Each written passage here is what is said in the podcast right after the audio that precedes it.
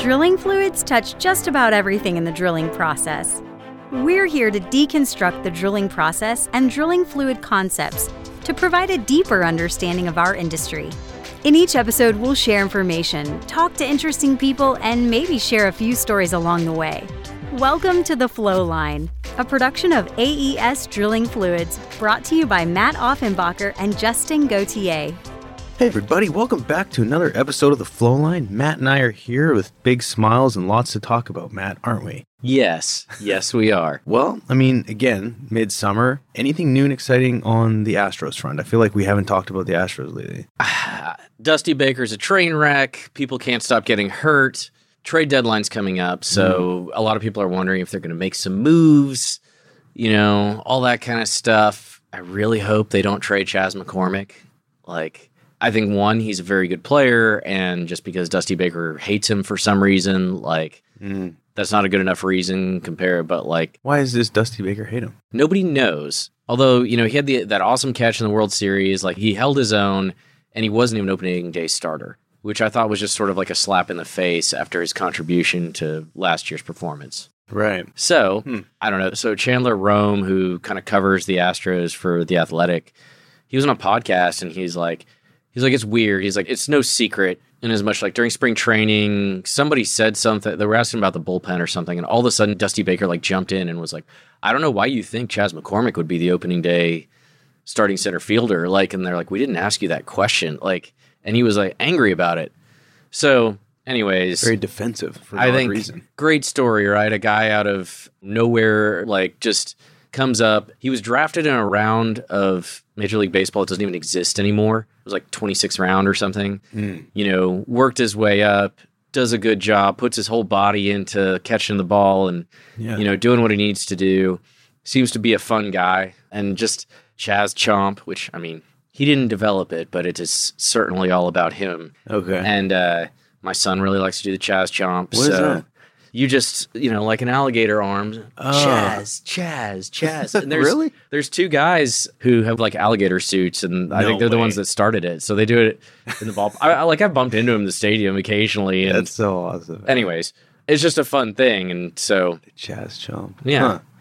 It's funny how fans can influence trends for players. You know what I mean? Like a player will be like, every time I play at home lately, I've seen these weirdos, which I actually love, them doing Right. this thing for me. that's the thing is like he wasn't involved in it. So like I think they met him not that long ago, oh, and they were like, he was like, thanks, you know. which is it like adds to the brand, and he doesn't have to do anything for it. No, and I mean, like it was cool, you know, during the playoffs last year when he hit a home run, like all the players in the dugout were doing it and everything. So no way. yeah, like super cool. That is neat. Huh. So I'm just happy for the guy. Like he, I love those success stories. No knock on anybody else, but like I'd like him to stick around. I'd like to see him do well. yeah. How many years has he been with the Astros? Just a couple. I mean, he's a system guy, so he's been with the Astros for a longer time. But like as far Yeah. as major leagues, he started after the Myles Straw trade. I guess that's sort of when he became in the mix. now, because that was Siri. It's been fairly recent, like last year Okay. ish. So he still has some runway ahead of him. Oh yeah. Yeah.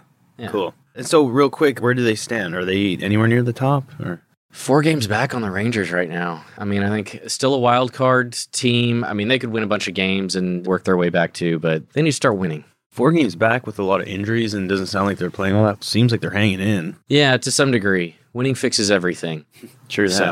True that. Well, uh, on to the mud side of things, Matt. This was something that you'd brought up, and a big shout out to you and the team. You guys recently did a mud school for one of the customers here in the Houston office, which I heard was an outstanding job. Everyone was happy, high fives. For those who are listening, who, when we say a customer mud school, can you just give kind of the elevator pitch? Because I think it's important for folks to know, like, yes, we do mud schools for obviously internal folks to learn and educate to be able to go deliver out at the rig, but it's also important for our customers to get a better understanding of what we do and how we do things. So, what is a typical agenda for a customer mud school? And we'll talk about what we're actually supposed to talk about, folks, but it just popped into my head and I thought it'd be cool to talk about real quick. Yeah. So, uh, you know, our customer schools will do, we, we, one, we first ask, hey, what do you guys want? And normally, you know, the menu options are sometimes like, hey, we just want four hours on oil based mud. But a lot of the, hey, you know, we, we could really use a refresher. We'll go about two and a half days, but about half that time spent in the lab. So we're going to talk concepts And it's going to be from all the nuts and bolts basics of like, you know, drilling fluid circulating system, hydraulics, you know, the fundamentals of oil versus water based mud, troubleshooting and treatment, solids control, lost circulation, some other sort of troubleshooting issues. So that's kind of the arc of it. But it's like, okay, we're talking about hydraulics. All right, now go in the lab and you're going to measure this stuff on a viscometer and we're going to fit it to the Herschel Bulkley model. And you can see why that seems to be the one we like. And uh-huh. just kind of try and bring it all home as we go. And we know our customers' time is valuable, as we like to think ours is. So we try and bring in enough that I try and explain like the goal, you know, even to learn how to run mud on our rig is like a six or seven week mud school. Yeah. We get a few days with you and there's meals and other things life happens in between.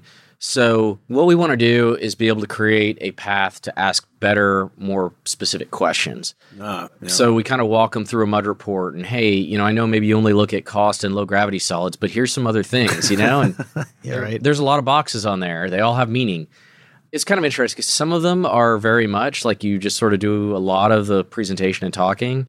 But a lot of them too, it's like, hey, we'll get sidetracked and really dig deep on something that is specific to that company or people are, are wrestling with. So that's sort of the overview is we try and cover all things mud in a relatively short period of time. Yeah. I mean, the feedback forms seem okay, so I guess it's working. I feel like we've got them scheduled out forever and ever and ever. And like every other week, it's like, oh, another customer mud school in the books. And so it's neat to be able to do that. Do you find when we do them, do people try and use that time to help solve their problems? Like it's like, okay, here's our chance to have AES to ourselves. Like, let's go. And do you ever get like hammered with like problem solving stuff? To some degree, you know, I usually encourage to have a workshop if it's a specific thing where we could do some homework, mm. present, yeah. maybe, you know, engage in a little more dialogue and then, you know, circle back.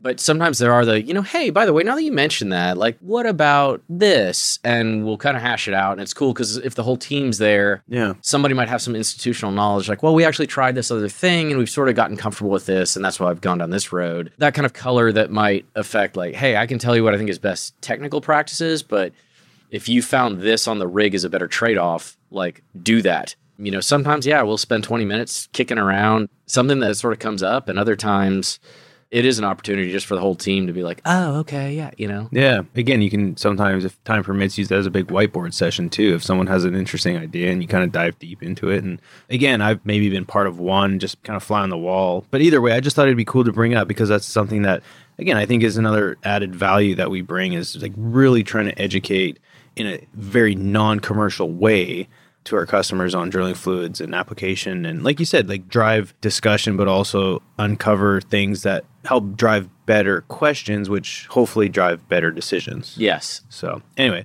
but with that said there was an interesting question that was around closed loop systems and so with that sort of conversation that you had with one of the students or the folks in the class, why not talk about open versus closed loop systems? It's something we I think we've talked about in sort of generally speaking, but actually diving deep into the differences and why one would work better and why you choose one versus the other is probably a good idea. Yeah, I think so. And you know, this is one where once again, kind of from a this is probably more of a practical solution than a technical one. And because of that, I'm sure this probably would be a good opportunity for some listeners to jump in, you know, after they listen to this episode. Because I guess it's one of those, there are these points where you have to say, this is better or this is better or I had no choice, so we're doing this but that's going to affect how you decide what fluid you're going to use. It's going to help you decide a lot of other things. And so it's worth just sort of kicking around a little bit of the logic behind that. Although I think there's some practical stuff we're going to miss that I'd love to hear from our avid listener base. Yeah, no, so, again, and and full disclosure, like before we were talking, you're like, oh, you could probably add a little color to this. And as a rig hand, and even like in Canada when I was a rig hand, it was all closed loop. And then as a mud engineer, for the few years that I was in the field, everything I did was closed loop. And so I've never actually been on a rig as a mud engineer being open loop. So I don't have much experience like from the actual like operations application side things, but like conceptually it totally makes sense. But let's go ahead, Matt, and first go ahead and describe what an open loop system is. Well, an open loop, I mean, I'm going to flip it on its head because I think we know what a closed loop system is because it's what our most common knowledge base is going to be from, right? It's the pit system. Yeah. You're handling your fluid. Your fluid goes over the shakers, through the pits, goes back. You know, it all stays in a tank. Mm-hmm. But there's a lot of places where you can go open loop and think about having a really giant lined pit right next to the rig. And so now you can basically discharge your fluid or take your returns out. They'll probably go over the shaker, what have you. But now you could divert them over into that pit. And, you know, look, if you're flying into anywhere in West Texas, you'll probably see some of these. And a lot of them have like a big berm partway through. And what it's doing is it sort of it means the fluid has to go all the way around that berm, you know, past it and find its way to the other side. And that's where you might pull in more fluid. Mm-hmm. So it's an open loop, but you're allowing a bunch of solids to settle out. So think about if you're just drilling with brine or clear water or whatever, settling, it gets plenty of settling time Yeah. hopefully. You get out to flocculate, you can do some other things where you're pulling clear fluid on the other side. So you basically have these large volumes to work with and you know, you have a large supply of clear fluid and you don't have to move as much stuff around, right? It could save you on some transportation.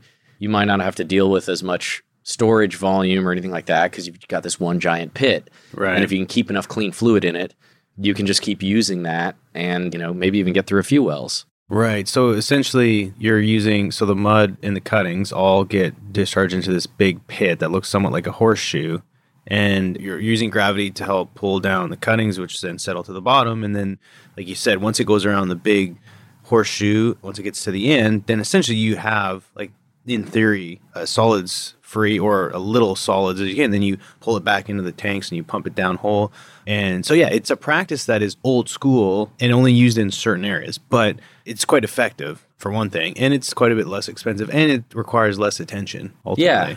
And look, so you know, you go back to Stokes' law about like solids control, right?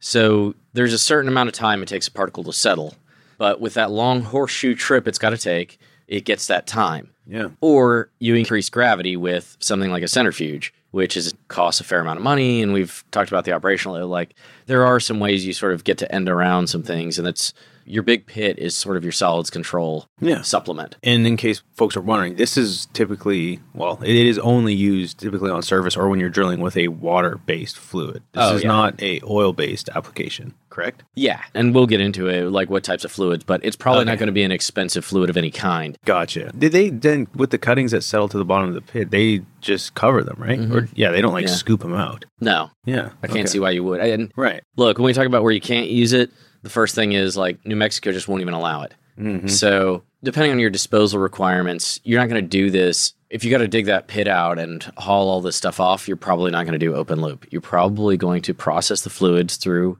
solids control equipment, capture your waste, send it wherever it needs to go. But once again, you're probably using a cheap, relatively benign fluid. Where in some areas, say, yeah, just bury it. Right. So, And you can add, like you said, and I just want to bring it back real quick, is you can add polymers or different chemicals to that big horseshoe open pit to help with essentially coagulating all the solids to like make them drop out faster with the idea of having even a cleaner fluid at the I guess dish well where you're pulling fluid out and putting it back down hole, right? Yeah. Yeah. Like you would in like a flock system or something. Yeah, and I mean, like sometimes I've seen these things where it's just like a poor boy. You're basically like stabbing a bucket with a screwdriver and just like bleeding it in, or mm-hmm. you may imagine a giant open pit, as you mentioned, old school. A lot of these things are pretty basic, old school techniques. But yeah, you can certainly do that, and those polymers are pretty benign, and that you just don't want to overtreat. Right. Makes sense. So when it comes to knowing when and when not to use it, this is not driven by the mud company. We may be able to provide a recommendation, but ultimately it's the operator who decides. But Matt, why don't you talk about when or when we wouldn't want to use open loop? I mean, legal requirements first, right? So anywhere where you're not allowed to do it, you're not going to do it. So New Mexico, I'm pretty sure, just has gone all closed loop. There's other places where I doubt it. You know, I doubt you could do it in the Northeast. I doubt you're doing this in Colorado. They're probably all closed loop places. Texas, generally pretty open to it. There's a couple of other places where you can do it. But even if you're allowed to do it, do you have the space? Because guess what a giant pit requires? giant amounts of space. So West Texas, there's lots of land, but think about trying to do this in Pennsylvania with in a real hilly area or something. You might not have the backyard space to do something like this. Your footprint obviously matters. And then kind of going back to what fluids, we're probably not going to do this with anything expensive. We're going to do this with things we can sort of dump and stand to lose. The cost per barrel is relatively low. You know, freshwater brine kind of stuff But you know, if you're trying to keep lubricant in the circulating, if you're trying to maintain three percent by volume, you have a huge circulating volume now. Yeah. So this is probably not economical and doesn't make any sense. You know, if you were mudded up, you're probably not going to do this. There are ways where you could arguably like you could dewater. I've been on rigs where we had, you know, it was effectively our reserve pit was an open pit and we would basically like sometimes dump into it and pull from it for base fluid because it had chemicals in it we could still use after dewatering, stuff like that. Not entirely common. And then, you know, one area where I, I would say that we do see this being sort of worthwhile a lot is if you need a lot of volume, and you need a lot of volume because maybe you're on losses. So you're losing fluid at a fairly normal clip. You have a place you can pull from large volumes, you know, with partial returns and that sort of thing. Maybe even if you're applying the lubricant at this point, you're just going to drill with losses and just pump a few sweeps as you go. That can be a fairly reasonable situation. But it's mostly going to be cheap, clear fluids in large volumes and, you know, that I'm trying to keep relatively clear. And jumping ahead on that, one of the reasons that it's even worth having this big open pit, think about a multi well pad, right? Where I was going to use the same fluid over and over again. Yeah. Let's say I'm drilling some cheap Avalons or whatever. I could just drill them with water or bone springs or something. So now I can drill five wells, take advantage of this giant reserve volume, Yeah. do them all with that fluid. And I mean, open loop, I'm getting a little bit ahead of myself because I keep thinking production section. But you mentioned drilling on surface, right? Or where you're getting a ton of stuff back. And you basically just dump this into the reserve pit. And guess what? The liquid that sort of makes its way back, you can reuse that. Mm-hmm. You know, you would never try and put all that stuff through solids control equipment because it's just gumbo and junk, right? Yeah. So it can be a fairly efficient way to reuse fluid from that perspective.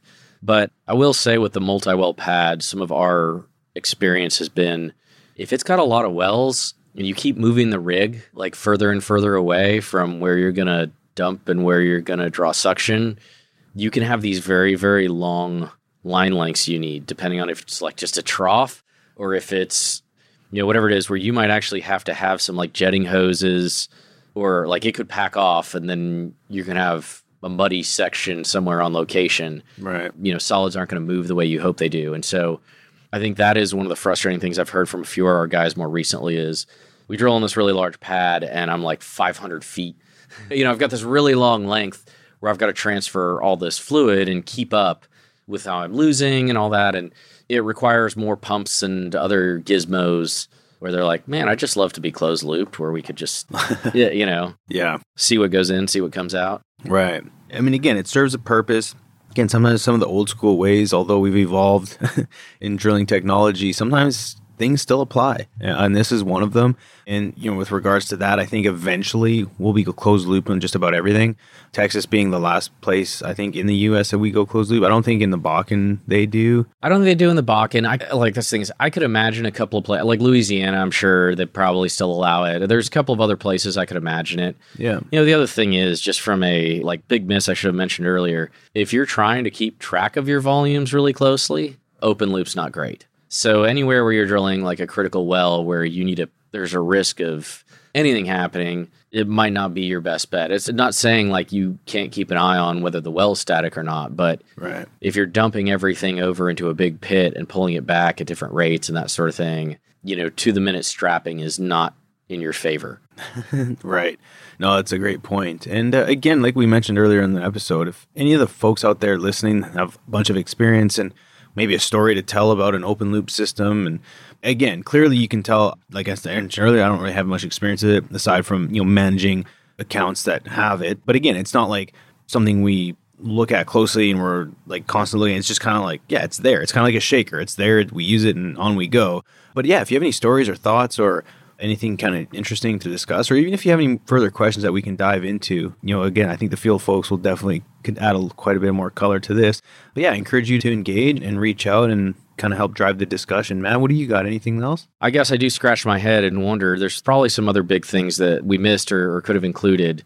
And we'll follow up if we get some good feedback because I don't know, I'm even thinking to myself, like, well, you almost completely forgot to mention well control. So I'm glad I worked that in at the end. But if it's that big of a miss, it's just maybe too late in the afternoon, or we really need a lot more feedback. We're missing some other big things. So Yeah. I'd love to hear from you guys and where you think this is headed and to your point, Justin, I think this is ultimately going to go away. I think just from a land use perspective and even just, I think there are efficiencies here, but I think there's also going to be more expectations on knowing more about your water usage and some of these other things. Yeah. It's just a more difficult to track. I could easily imagine that we kind of move past this most places. Yeah, no, I think from like you said, from a fluids management side of things, it's definitely not buttoned up to where you can track barrel in, barrel out, and, and have a really good sort of set of volume accounting. But you know, with that said, the question might be like, well, if you have this open loop and what if something happens, and what do you do if you have to mud up? Well, it's as easy as swapping a valve and closing the loop, and so you can literally just go back to